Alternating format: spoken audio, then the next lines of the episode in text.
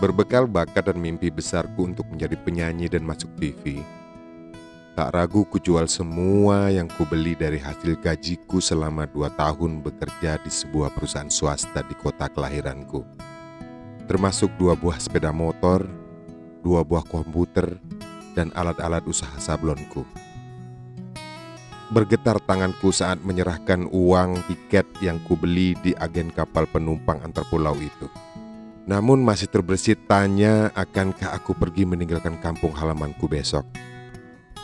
Sekarang dalam benakku hanya ada perjalanan yang penuh petualangan seperti rangkumanku dari cerita teman-temanku yang lebih dahulu pergi meninggalkan kampung halaman untuk kuliah di Pulau Jawa.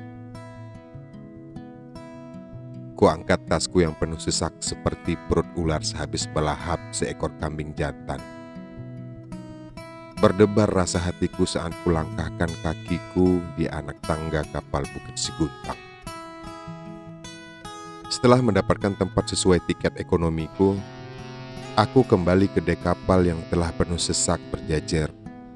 Sekedar untuk melambaikan tangan pada sanak saudara di ujung pelabuhan sana. Kapal pun mulai bergerak perlahan meninggalkan pelabuhan. Ke bang, Kuliah apa kerja? Tanya orang di sebelahku. Aku hanya tersenyum pasti. Seketika terbayang teriakan para penggemar di acara konser bandku yang megah.